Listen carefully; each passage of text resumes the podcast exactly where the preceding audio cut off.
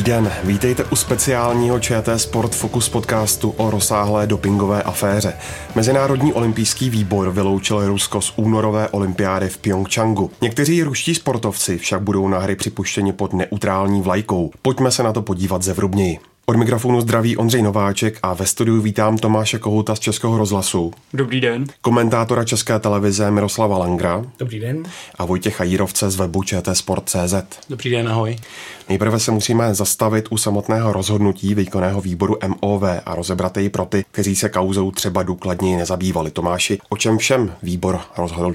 No, pár věcí tam bylo. Za prvé to, co už si zmínil, že opravdu Rusko jako takové nepojede na olympiádu do Pyeongchangu, ale že budou startovat jako takzvaní neutrální sportovci z Ruska. Doufám, že to překládám správně. Tam je to důležité, že je to vlastně z Ruska. E, další je vlastně ten e, čtyřbodový, tuším, soubor opatření, pod e, jakými podmínkami to tam mohou právě Rusové závodit. To je to, že musí projít před olympijskou kontrolou, musí splnit všechny požadavky, musí splnit tak také vlastně ty kvalifikační limity a Míro, pomůžeš mi s tím čtvrtým bodem?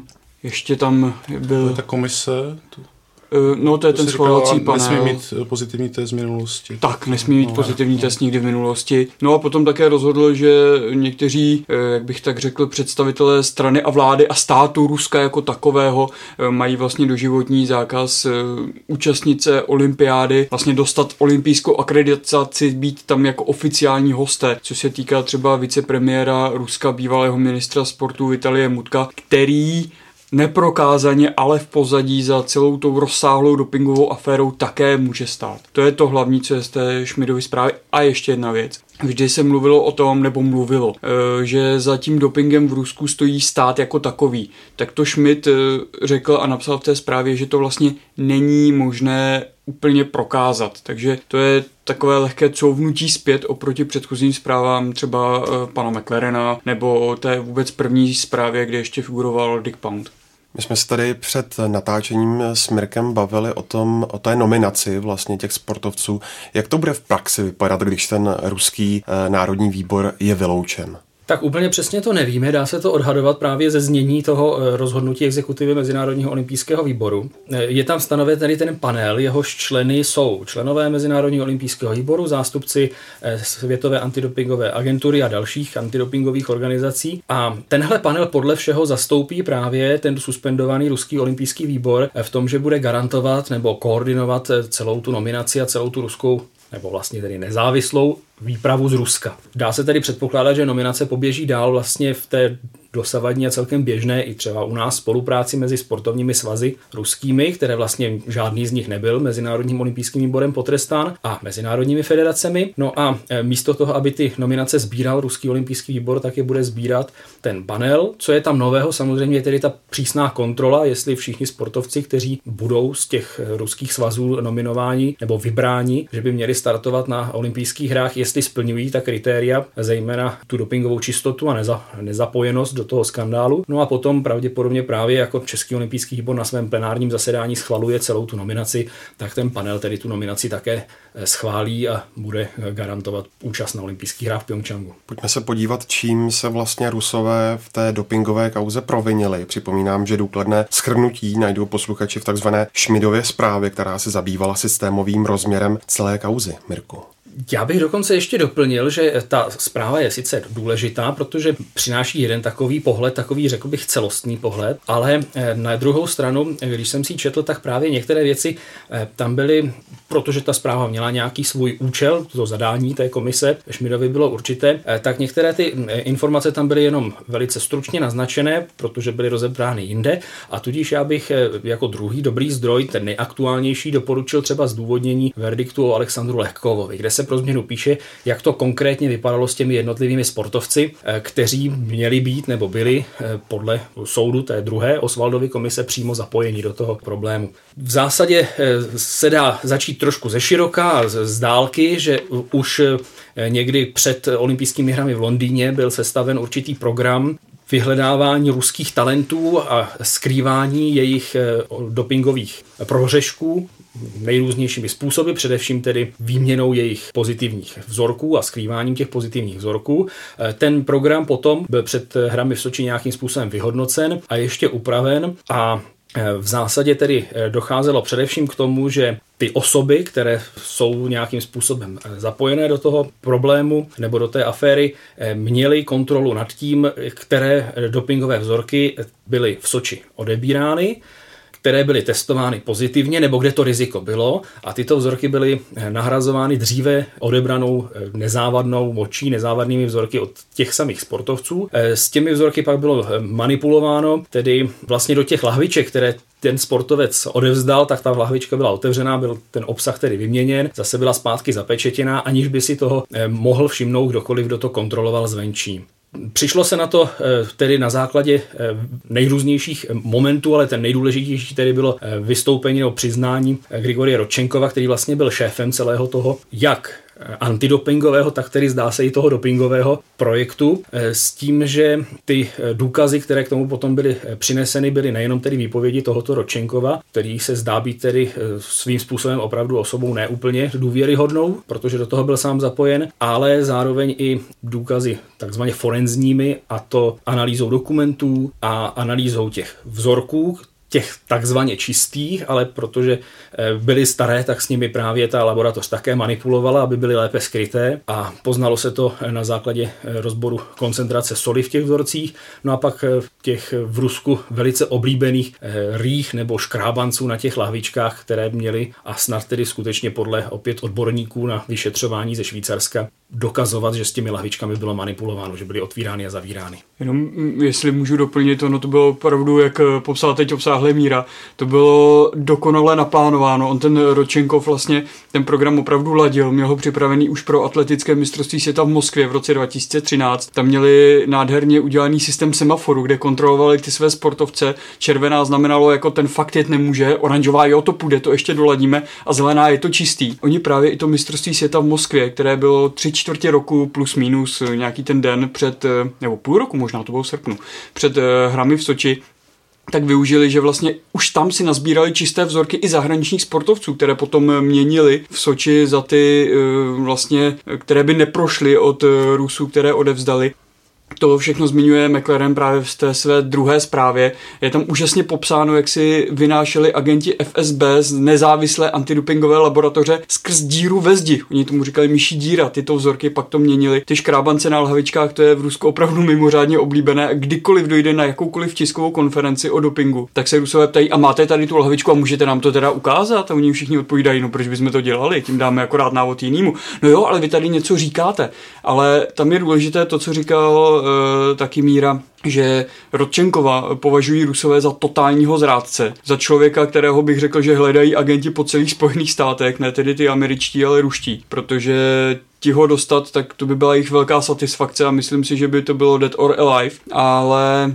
Možná ještě se sluší připomenout, že vlastně dva nejbližší Rodčenkovi spolupracovníci jsou mrtví jak si se to přihodilo nečekanými infarkty, mám ten dojem, že to byly. To byly vlastně dva hlavní představitelé Rusady, nebo dva ze tří. Rusada je vlastně ruská antidopingová agentura a ti lidi zemřeli vlastně v roce 2016 v únoru, vlastně v rozmezí dvou týdnů od sebe za okolnosti, které nejsou úplně jako jasný, protože nebylo uh, prokázáno, že měl nějaký třeba zdravotní problém nebo tak. Co je teda zajímavý, že jeden z nich, Nikita Kamajev, který byl výkonný ředitel Rusady, tak údajně plánoval právě napsat knihu nejen teda o ruském dopingu, ale o dopingu obecně jsou to domněnky samozřejmě, nikdo to asi nemůže prokázat, ale minimálně to je jako podivný, že takhle vlastně dva vysocí představitelé ještě za těchto okolností takhle zemřeli.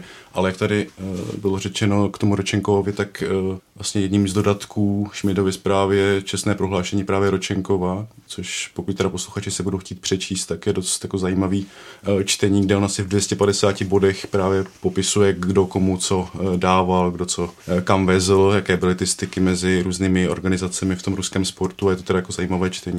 Já to jenom vlastně dopovím, proč on byl tak spochybňovaný, co, což je hmm. další doklad toho, eh, že opravdu věděl a, a právě proto všechny ty komise, nebo ať už to byly komise, nebo nezávislý vyšetřovatel McLaren, tak uh, oni věděli, co chtějí najít. A protože to věděli, tak to udělali právě těmi forenzními analýzami, aby měli ten doklad a vlastně vyrazili Rusům z rukou ten argument, hele pánové, to máte jenom díky Ročenkovi, tak to ne, tady to je právě všechno doloženo, i když samozřejmě Rusko to vždycky bude spochybňovat. Já jenom ještě dodám, že k těm výpovědím Ročenkova se vlastně všechny ty komise musely nějakým způsobem vymezit, protože on skutečně vzhledem k tomu, jak byl zapojen a vlastně i vzhledem k tomu, že pro ty komise je nedostupný, protože on je v Americe na neznámém místě v programu ochrany svědků. Komunikuje jenom pomocí e-mailu. E-mailu nebo advokáta, tak je opravdu pro běžné použití v úvozovkách nedůvěryhodný, nevěrohodný svědek. Ale oni tvrdí tedy, že kromě právě těch forenzních materiálů, těch vědeckých.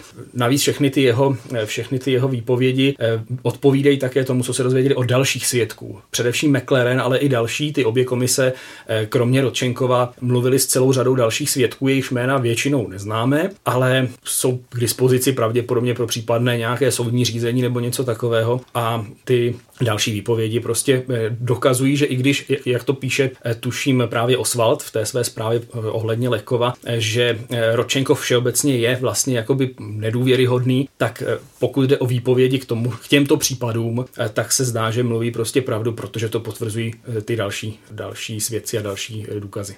Vojto, pojďme si povědět, jak se verdikt, který ve švýcarském Lausanne přednesl prezident MOV Thomas Bach, liší od toho, jenž padl v loňském roce před olympiádou v Riu.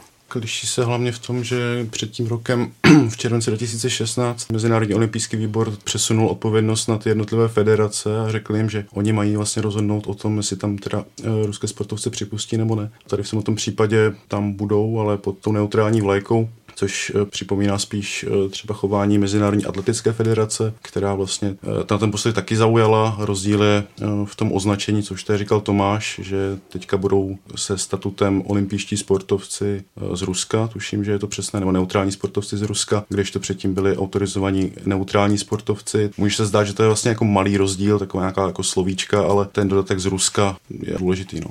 Jedná se podle tebe, Míro, o adekvátní rozhodnutí vzhledem k těm důkazům? To je samozřejmě strašně těžká otázka a asi se nedá říct, že na to existuje správná odpověď. Protože je to bezprecedentní případ, tak to rozhodnutí je taky bezprecedentní, nemělo nikdy eh, nějakou analogii. Eh, jsou v menších rozsazích způsoby, jak se s tím vypořádávali třeba eh, svazy, nikoliv Mezinárodní olympijský výbor. Konec konců asi nejblíž tomu řešení bylo vlastně rozhodnutí Mezinárodního paralympijského výboru před hrami v Riu, kde Mezinárodní paralympijský výbor měl poněkud jinou usnadněnou v té době, svým způsobem usnadněnou situaci ve srovnání s Mezinárodním olympijským výborem, protože zatímco pro Mezinárodní olympijský výbor v té době při nedostatku těch zpráv a těch výsledků eh, byli partnery eh, vlastně především právě ty jednotlivé federace, jednotlivé svazy a potažmo tedy Ruský olympijský výbor, u něhož se ale ještě právě jakoby na papíře neprokázala ta, ta vina, to zapojení, tak e, Mezinárodní paralympijský výbor je na tom jednodušší, v jednodušší situaci, protože tam nějaké vlastně ty svazy neexistují, takže ten si to všechno musel rozhodnout na svém písečku, neměl to komu přehodit. No a ten tedy rozhodnul jinak, že jo? Ten rozhodnul e, přísně, e, řekl Rusové na paralympiádu v Riu nesmějí, ani pod neutrální vlajkou nesmějí nijak. Londýn mistrovství eh, v atletice, tak tam pro změnu eh, tedy si mezinárodní společenství tak trošku vyzkoušelo tedy ten jiný přístup. Svým způsobem to určitě byla i důležitá sonda, jak to Rusové přijmou, jestli tedy přijedou závodit pod eh, neutrální vlajkou nebo ne. Přijeli? Přijeli. Mezitím také je potřeba připomenout, že eh, vznikla celá řada iniciativ eh, ze strany také důležitých organizací, které zdůrazňovaly, že to rozhodnutí Mezinárodního olympijského výboru musí dbát nejenom tedy na to, aby byli potrestáni ti, kteří to zavinili, ale na to, aby nebyli potrestáni ti, kteří to nezavinili, kteří jsou čistí, kteří neměli nikdy žádný eh, prohřešek, kteří nezávodili nikdy v Soči, protože v té době třeba byli ještě v nějakém juniorském věku. Důležitým hráčem v tomhle směru byla třeba Světová asociace olympioniků, která se vyslovila tímhle způsobem. Právě ta vyjádřila jaksi uznání nad tím, jakým způsobem bylo tohle rozhodnutí teď přijato. Kdo se postavil proti samozřejmě na jedné straně Rusové, podle kterých je to moc přísné, i když jsou tam některé velmi ojedinělé hlasy, že je to vlastně také jako mírné rozhodnutí. Na druhou stranu třeba Hajo Zeppelt, německý novinář, který přišel s tím případem na venek, ho vlastně vypátral ve svém dokumentu televizním, tak ten pro změnu říká, že je to velice mírné rozhodnutí, že mělo být přísnější právě proto, že tam zavádí tu novinku, že vlastně ti Rusové opravdu budou startovat pod hlavičkou toho, že jsou z Ruska. Takže jasná odpověď není. Já myslím, že v mezích možností asi je to rozhodnutí správné právě protože zohledňuje celou řadu těch nutností, které je potřeba. No a že se nebude líbit každému, to je také běžné. A konec konců, že prostě je kritizováno z obou stran, naznačuje, že možná ta cesta nemusí být špatná, ale sám nechci tvrdit, protože skutečně nevím, jak ta cesta správná má být. Tak je pravda, že ta Šmidova zpráva skutečně udělala ten krůček zpátky, zatímco všecko předtím vypadalo celkem jasně, tak eh, ta Šmidova zpráva eh, na první pohled působí jako, že trošičku obrousila ty hrany, které mohl Mezinárodní olympijský výbor použít k tomu, aby zakročil případně ještě přísněji. Já bych teď eh, nerad eh, nějak pátral po tom, co je příčina a co je důsledek. Eh, jestli obroušení hran Šmidovou zprávou a komu co prospělo v tom zjemnění. Já to řeknu asi trošku tvrději. Já si myslím, že Rusové můžou být rádi, že tam vůbec jedou. Za prvé. Když si opravdu vzpomenu na tu McLarenovou zprávu, tak i kdyby v tom stát nebyl zapojený, což je vlastně naprostá hloupost, Stát v tom zapojený je, když tam někde máte agenty tajné služby, kteří vám vynášejí z akreditací uklízeče e, moč někam a tam tu vyměňují, tak Ježíš Maria, co jiného v tom je než stát? Teď to je jako kdyby to dělala bezpečnostní informační služba. To je přesně ten, ten tý status. Takže stát v tom prostě byl, i když teď oficiálně to asi neřídil, ale byl do toho prostě zapojený. A když si vezmu už jenom tu statistiku her v Soči, a to, co tam Rusové předvedli. Já jsem si to dnes spočítal k 26. nebo ne, já ne, NBC, takže američani, zlí imperialisté, spočítali k 26. listopadu, že to bylo 25 ruských sportovců, kterým byl nalezen zpětně doping v Soči. Je to 11 medailí, tedy ne medailistů, protože to byly štafety a tak dále, ze 33, které tam Rusové získali, to je třetina. Tak je mají pryč to už opravdu, kdyby vzali každého jednotlivého Rusa, tak eh, by tam možná byla i menšina těch čistých, které je samozřejmě třeba chránit, ano, ale když se teď Rusové vymezují proti tomu a objevovaly se hlasy o bojkotu, e, že oni jsou čistí a tak dále a že to poškodí čisté ruské sportovce, no sakra, jak to poškodilo ty, kteří závodili v Soči a ani na těch stupních nemohli být, protože tam prostě byli tihle rusové. A to už je třeba kompletní e, listina nebo stupně vítězů padesátky lyžařské. Tam, když jsem viděl, jak tam dojíždí, jak tam urvali všechny, jak jsem si říkal, hm, paráda, hoši, jak si počkáme, jo? Počkali jsme si. Ale stejně tak, e, já nevím, Mětka Landová, biatlonistka česká, jediná z těch tří, které mají bronz dodatečně ze štafety a už nezávodí, tak ta nás té medaile radost, ale nic se nevyrovná tomu, kdyby stála v Soči v tom Adleru a viděla ten oheň a viděla tam tu vlajku, takže to je zase něco úplně jiného. A to řešení asi nemohlo být jiné, protože olympiáda bez Ruska, jak už se ukázalo eh, v Riu, tak to je asi věc i politicky neprůchozí. A i když eh, Rusové říkají, to je všechno politika a politici se proti nám spikli, tak tady si myslím, že zase to pomohlo. I ten marketing, protože když zase říkají, ale oni jsou Mezinárodní olympijský výbor ve vleku sponzorů a korporací, tak na druhou stranu si myslím, že ani taková uh, reklamní okénko Coca-Cola by nebyla úplně happy, kdyby tam eh, neměli Rusko, protože přece jenom Rusko je ohromný trh. I když se vezmeme jeho ekonomickou situaci a tak dál, tak je to země, se kterou se prostě počítat musí. A kdyby tam nebyli, tak to poškodí i nějaké ekonomické zájmy, určitě, i když na to jsou zase jiné studie. Takže to rozhodnutí jiné být nemohlo, ale skutečně si myslím, že v tomto případě by nějaké ty extrémní výstřelky, třeba pana Mutka na, na Twitteru, kde bylo něco jako, eh, ono to bylo kouzelně azbukou přepsané, to uh, anglické, pardon, fuck you, tak uh, ty by si mohli ušetřit, i když je to zase ukázka síly a Rus to potřebuje cítit, že se za něj někdo bije jako občan národ. Jsem byl vlastně rád, že to rozhodnutí bylo jako tvrdší než to před tím Riem, že což podle mě byla trošku jako fraška, když se vlastně vyhnuli té odpovědnosti a předali to těm dalším federacím sportovním, ale je také otázka, jestli prostě by nebyl na místě nějaký tvrdší trest. Já samozřejmě chápu, že je tam spousta čistých sportovců, kteří do toho nebyli zapojeni, ale tohleto rozhodnutí můžeme říct, že to je nějaký kompromis, ale nevím, jako co vlastně jako nakonec řeší, jestli by prostě nebylo na místě, když se uvědomíme, jak jako rozsáhlý ten systém byl, že tam se mluvilo, že to bylo přes tisíc sportovců ve 30 různých sportech. Ti sportovci odezdávali předtím hlavičky se svojí čistou močí, pili ty koktejly, že, který jim Ročenko připravoval a tak dále. Takže nevím, jestli by nebylo na místě to vlastně potrestat jakoby kolektivně. No to je to, co říká už McLaren, že vlastně kdo byl na nějaké reprezentační úrovni, tak byl v systému, rovná se byl nadopovaný. A to přiznává nejenom on, ale když se bavíte s lidmi ze sportovního světa, tak prostě říkají, že to tam prostě jinak nešlo. Ten člověk buď byl, anebo nebyl. A těžko říct, že o tom nevěděl, protože taky zmiňuje už McLaren, že to je prostě v Rusku tak zakořeněná kultura toho sportu. Ten tam má takovou moc a všechno okolo, že já to řeknu bez nějakého zdroje známá věc, že to prostě tak je jak se říká moderně, fe accompli v podstatě. Já tam k tomu ale přece jenom dodám dvě takové drobnosti. Jedna si týká jenom eh, terminologie. Tomáš říkal, že eh, tam dopovalo 25 sportovců.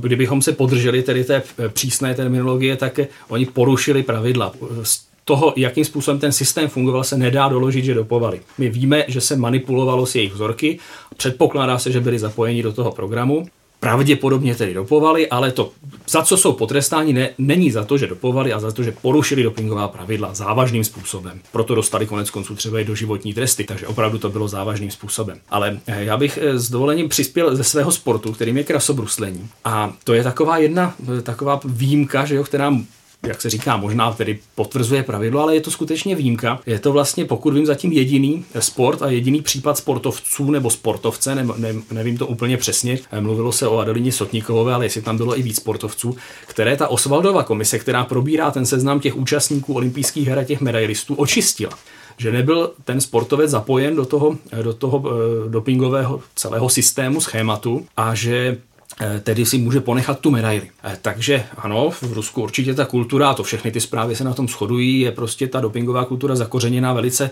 eh, hluboko, ale přesto v ní existují podle všeho výjimky, které jsou očištěné i tímhle s tím velice pečlivým a velice rozsáhlým vyšetřováním. Míro, eh, mě by jenom zajímalo, čím si vysvětluješ, že to je u toho krasobruslení, že je to tím, že vlastně nežijí v Rusku, že jsou snáze dostupní, že jsou spíše eh, venku i přes, i přes sezónu, nebo že prostě to je, jasně, sportovci všichni cestují, ale krasobruslaři toho mají víc různě Čím to je? Já si osobně myslím, že krasobruslaři toho mají docela méně než, než ostatní sportovci, vzhledem k tomu, jak vypadá jejich sezóna a že navíc Rusové se připravují doma, na rozdíl třeba od Michala Březiny, který je celou, celou sezónu v Americe, tak Rusové jsou samozřejmě v průběhu těch tréninků doma eh, v Moskvě nebo v Petrohradě. A závodů mají poměrně málo, mají dva závody Grand Prix, finále Grand Prix mistrovství Evropy, mistrovství světa mezi tím olympiádu ve srovnání se světovým pohárem lyžařů, tak závodí mnohem, mnohem méně. Eh, spíš se uvažuje, že u těchto sportů ten doping nemá tolik smysl. O, to bych polemizoval, to je na jinou debatu, ale...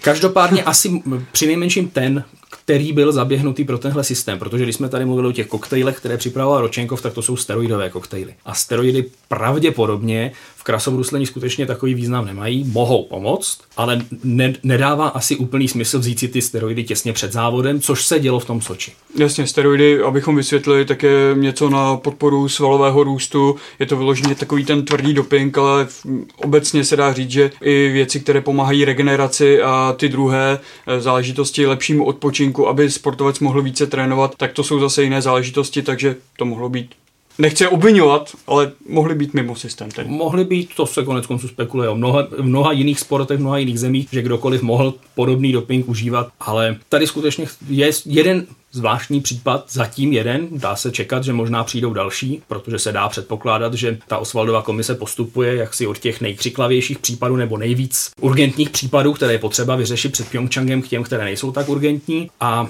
e, že pak ke konci prostě třeba bude rozhodovat o dalších případech, které e, rovněž bude vylučovat z toho, e, z toho systému. Já nejsem expert vůbec na krasobruslení, ale trochu mi to připomíná takovou tu debatu, že doping vlastně není ve fotbale, není v hokeji, protože uh, tam potřebujete nějaký jakoby ten skill, že nějakou tu techniku a že s tím vám jako ten doping nepomůže, ale už jenom abyste to sami mohli jako provést, tak potřebujete, že být zdravý, potřebujete být rychlý, silný a tak dále. Uh, zvlášť teda zdraví, ty regenerační látky, když si vezmete, že fotbalisti hrají 70 zápasů v roce a jsou jako zdraví a každý prostě druhý, třetí den hrají zápas, tak uh, určitě tam je, je to potřebné, má to nějaký jako pozitivní efekt, pokud to někdo bere. Jako v 90. minutě kličku člověk neudělá, když už nemůže se nadechnout. Samozřejmě, jasno.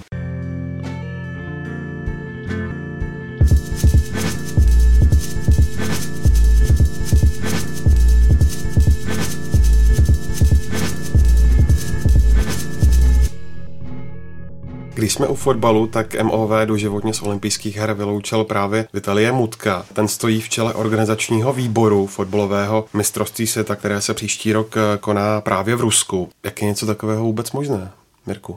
No, jak je to možné? Stalo se to tak, že Mutko eh, se fotbalu věnuje dlouho. On byl předsedou fotbalového svazu, předtím byl předsedou FK Zenit, vlastně zakladatelem Ruské fotbalové ligy, to je moderní. Eh, jak je možné, že zůstává no, z toho jednoduchého důvodu, že fotbalová federace má eh, oddělenou strukturu od eh, Mezinárodního olympijského výboru. A je otázka, a pro mě velice zajímavá, protože je to nová věc, ta zpráva definitivní, včetně toho trestu je vlastně dva dny stará, jestli a jak na to bude Mezinárodní fotbalová federace reagovat. Já se osobně domnívám, že spíš nebude, ale to je vyloženě můj osobní typ. Je otázka, pokud by chtěla reagovat, tak jak by měla reagovat. Víme, že v konec konců už právě třeba to eh, rozhodnutí před RIEM jakoby svým způsobem oddělilo MOV od těch dalších organizací podle toho, co aktuálně měli posouzeno podle svých disciplinárních eh, orgánů, eh, což na druhou stranu asi také by stálo za to doplnit, že ono se to většinou eh, jako by bylo fajn to rozhodnout velice rychle, ale protože všechno pak může směřovat k tomu, že to dospěje až nějakému civilnímu soudu, tak ono to skutečně musí být zároveň pečlivě. Takže bylo by fajn potrestat každého, kdo se čímkoliv provinil, nejenom dopingem, během jaksi minut nebo dnů, ale skutečně to tak nejde. A stejně tak to nejde potrestat někoho, pokud to neodpovídá pravidlům té konkrétní organizace. A já skutečně netuším, jestli FIFA může potrestat eh, Vitalie Mutka za to, eh, že snad byl, tedy podle těch zpráv je to teď opravdu snad, eh, byl zapojen do řízení dopingu ve sportech, které pravděpodobně s fotbalem nesouvisí, protože o fotbalu tuším se tam nikde nikdy nemluvilo. No, uh, Zeppel, ty už si ho zmínil, tak uh, on právě do toho se podíval i, i na fotbal a ptá se na to marně už eh, rok a půl minimálně, také na všech možných tiskových konferencích i mimo ně a je to opravdu novinář, který potom jde, má na to i své zdroje eh, z německé ARD, o kterých eh, myslím si, že nám by se mohlo zdát a vyžili bychom z toho možná rok, i když Zase jsou to minimální oproti jiným, ale to je zase věc na jinou debatu.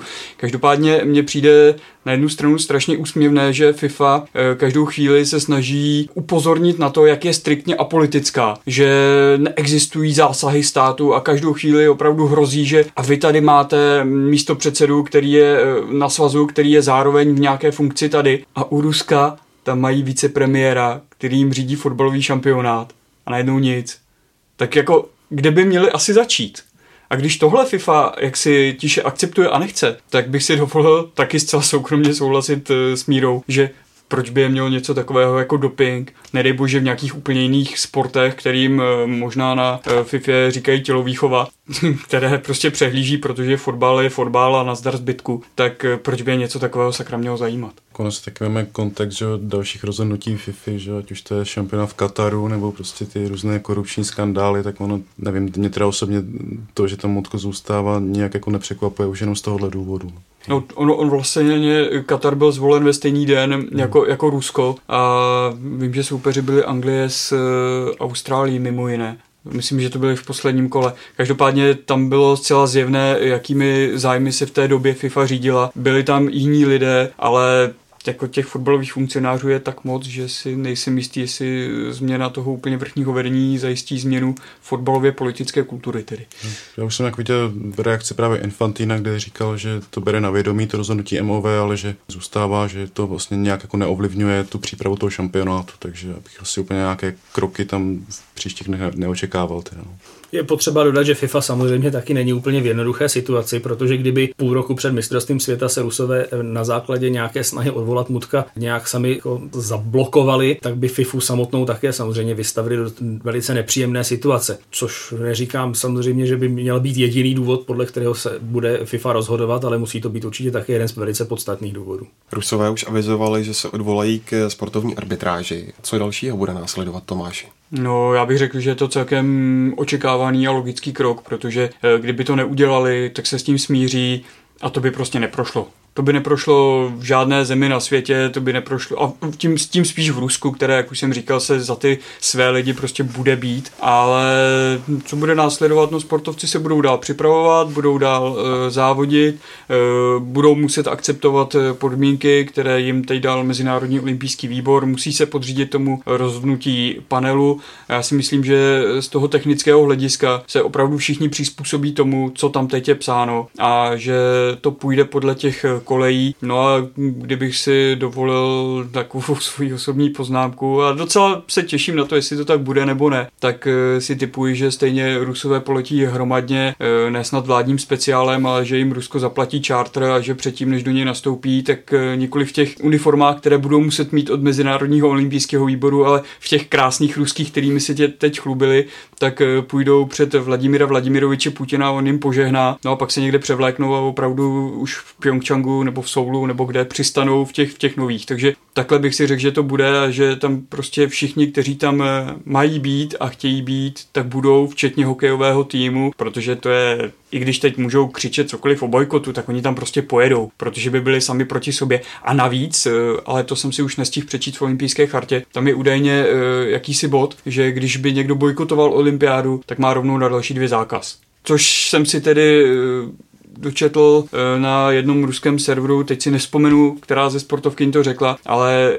i tahle ta hrozba by tam nad nimi tedy vysela, ale i kdyby nebyla, tak tam prostě pojedou a budou závodit a ukážou ze sebe všechno, už jenom proto, aby ukázali, jsme čistí, jsme tady a bojujeme za Rusko. Já s dovolením ještě přidám další dva takové směry, které se dá očekávat, že se budou dít, kromě toho, že potřebujeme rozhodnout, a už se asi zdá, že se rozhodlo, že bojkot nebude, eh, tak se dá očekávat skutečně ještě některé faktory nebo některé události, které podstatně zasáhnou. Jedna věc, eh, kromě toho, že bude pokračovat ve svém jednání Osvaldova komise, tak její závěry dostávají jednotlivé sportovní federace a ty budou také jednat. Můžou eh, jednat v souladu s, tou, s těmi závěry Osvaldovy komise a s těmi tresty, které udělal Mezinárodní olympijský výbor, nemusí v souladu s nimi jednat.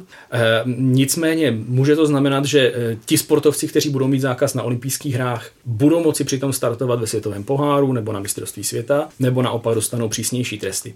A druhá věc, která je potřeba očekávat, je skutečně to rozhodnutí Mezinárodní sportovní arbitráže. Protože osobně nepředpokládám, že ta arbitráž úplně per, jako ve všem kývne eh, Mezinárodnímu olympijskému výboru. Možná ano, možná ne, ale já to tak úplně nepředpokládám. Už jenom proto, že pokud vím, nejsem si úplně jistý, ale pokud vím, eh, tak eh, Mezinárodní sportovní arbitráž dosud vždycky zamítla doživotní tresty zákazu startu na olympiádě. Tady se tedy s nimi roztrhl pytel Okolnosti jsou jiné. Uvidíme právě, jak moc jiné budou pro mezinárodní sportovní arbitráž a může se tedy docela stát, že jakoby svým způsobem do toho hodí vidle a to dost možná těsně před olympiádou.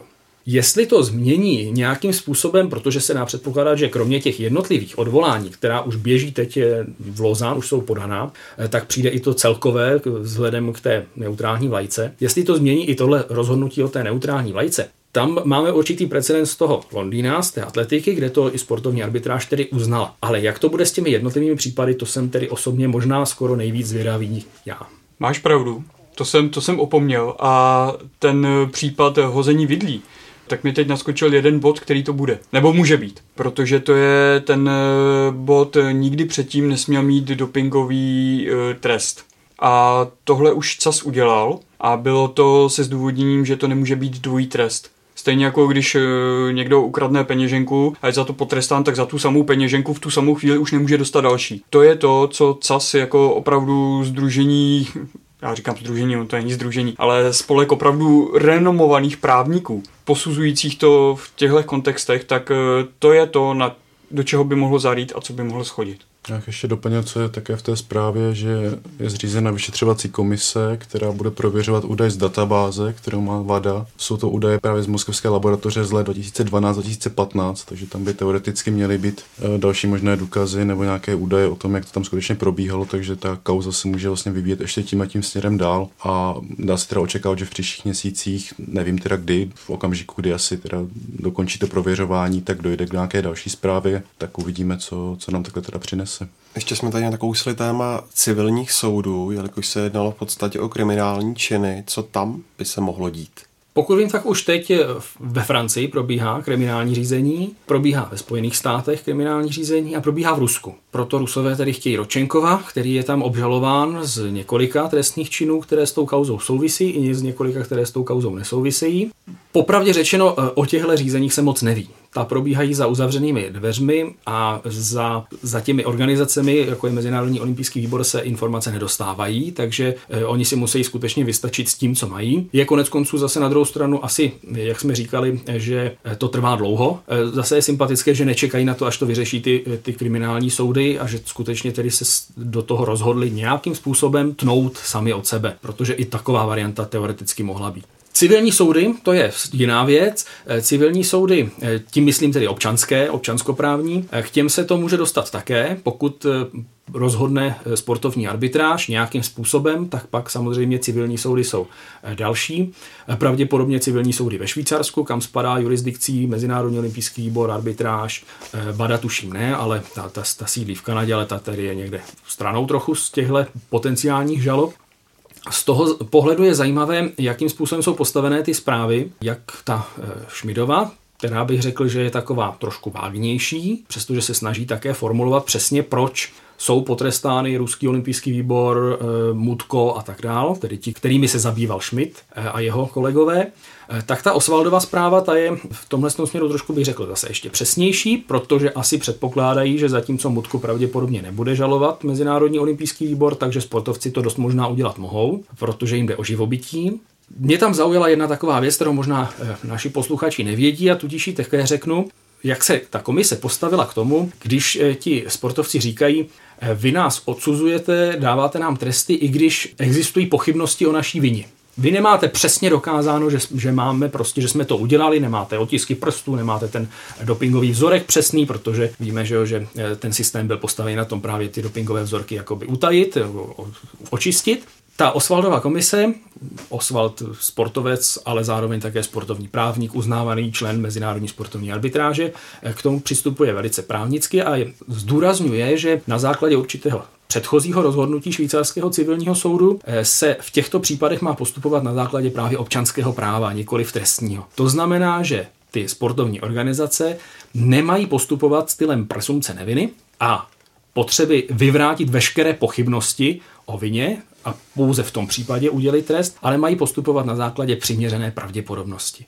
To rozhodnutí ohledně Lekova, které je sice dlouhé, má asi 45 stránek, ale řekl bych, že je to velice inspirativní čtení, tak eh, právě se snaží eh, vysvětlit, že Existují určitá jiná vysvětlení, možná, jak se mohlo něco takového stát, že ten sportovec o tom nevěděl, že něco jiného se stalo, ale vysvětluje zároveň, proč je nepravděpodobné, že se to stalo jinak, než uzavírá ta Osvaldova komise. Mimo jiné tedy, že ten sportovec to musel vědět u Lekova konkrétně, a to za prvé z toho důvodu, že se odebíraly ty čisté vzorky, což by sportovec asi měl tušit, proč se tedy odebírají, ale hlavně asi jako nejdůležitější argument, že se podával ten takzvaný koktejl Ročenkovův, eh, který navíc se pravděpodobně, pokud, jsem, pokud se opět z těch eh, svědectví ví kloktal, což jsou prostě takové jako praktiky neobvyklé, u kterých ten sportovec by měl tušit, že jako se děje něco zvláštního a měl by se teda ptát, co se vlastně děje a měl by tedy eh, zodpovídat z hlediska těch sportovních regulí za to, čeho je účastí. Možná je to jenom můj dojem, ale nezměnila se v posledních měsících, možná týdnech, tak trochu ruská rétorika v tom smyslu, že dříve všichni ruští představitelé říkali, ne, tady se v žádném případě nedopovalo. Teď už se objevují v Rusku některé hlasy, které ten doping lehce připustili. Já myslím, že se to nezměnilo, že v tomhle směru ta obhajoba právě e, byla postavená ta ruská od začátku. Že šlo vždycky o selhání jednotlivců a konec konců ta obhajoba byla postavená takhle. Všechny země mají problémy s dopingem, Rusko nevidí je, ale není to řízené státem, není to nějaký organizovaný systém. V tomhle směru myslím, že se to nezměnilo. Možná, možná jenom tím, že teď se vlastně i podle dostupných zdrojů tedy omluvil předseda Ruského olympijského výboru na tom zasedání Mezinárodního olympijského výboru, že mistr Žukov teda prohlásil, že se omlouvá za něco takového, tak to by se za to zjemnění dalo asi říct, ale oni se opravdu hájí od začátku stejně. Oni to ani nemůžou změnit, protože kdyby to změnili, tak jim to všichni vrátí se vší parádu. A stejně tak jako teď, když si člověk vzpomene na to, jak jim právě odebírají medaile a jak se to na ní valí zpětně, tak to je zase zákon akce a reakce. Když si vzpomenu, jak nastupovali v Soči na slavnostní zahájení a hráli jim k tomu vesmice na snědogonat, že jo. Takže jako to je s čím zacházíš, s čím scházíš a jakou sílu do toho dáš, tak takovou se ti to vrátí. Tahle ta rovnováha platí nejenom ve fyzice, ale řekl bych, že i v takových věcech, protože na jedné straně jsou ti suší právníci, kteří mají fakta a i když potom napíše McLaren tu zprávu, takže se to čte opravdu jako detektivka, tak je to založené na těch čistých faktech protože on nic jiného ani udělat eh, nemůže, to, co říká Míra, protože eh, všichni ví, že se to potom může dostat těm civilním soudům. Takže když mají ten případ, tak oni už ho musí mít, jak se lidově říká, vyfutrovaný. Nemůžou si tam dovolit pochybení, protože když to udělají jednou, tak se zároveň může spochybnit úplně všechno a zhrutí si jim celý ten systém. A oni vědí ti tu lidé, že se to nemůže stát, že to nesmí připustit. Tak to je ta jedna věc. Ale ta druhá jsou právě ty emoce a to, co si do toho každý přidá a to, kde se potom každý tomu druhému už klíbne s o to větší parádou. Takže já si myslím, že to ani Rusové měnit prostě nemůžou a možná nějak trošku zjemnit, ale že by změnili retoriku, to ne. Jedna větička, ale to je přitom ale na druhou stranu věc, kterou po nich to mezinárodní společenství velmi zásadně chce. A pokud se to nestane, tak některá rozhodnutí, zejména s ohledem na třeba ruskou antidopingovou laboratoř, se nezmění. Tak to vlastně je taky jeden z důvodů, proč Rusada že nemá obnovenou tu, tu činnost, protože oni dosud uh, vlastně se nepřiznali nebo nepřipustili, že to bylo nějak takhle vedené. No. Ale myslím si, že ta jejich jako obhajoba je pořád taky stejná, jak říkal Tomáš, že to byla jakoby individuální chyba, že ten Ročenkov je vlastně že takový ten obětní beránek, na kterého se to všechno zbíhá. Myslím, že mu je dokonce vyhrožováno smrtí, nebo byla tam nějaká výhruška, že by měl být zastřelen od vlastně bývalého předsedy Ruského olympijského výboru ten je takový ten, na kterým, na kterým je ta vina no, ruské strany. Tak to je z dnešního podcastu vše. Vývoj kauzy budeme dále sledovat na webu ČT Sport i ve vysílání ČT Sport. Děkuji pánové, že jste přišli. Vám posluchačům díky za pozornost a přízeň. Připomínám, že nás najdete na obvyklých adresách čtsport.cz a taky na Soundcloudu a YouTube, v iTunes a dalších podcastových aplikacích. Velmi nám pomůžete také zpětnou vazbou. Budeme rádi za každý váš dotaz, připomínku nebo komentář na sociálních sítích, kde můžete náš podcast také sdílet. No a klidně nám vaše názory napište na e-mail webčtsport zavináč česká televize.cz. Mějte se hezky.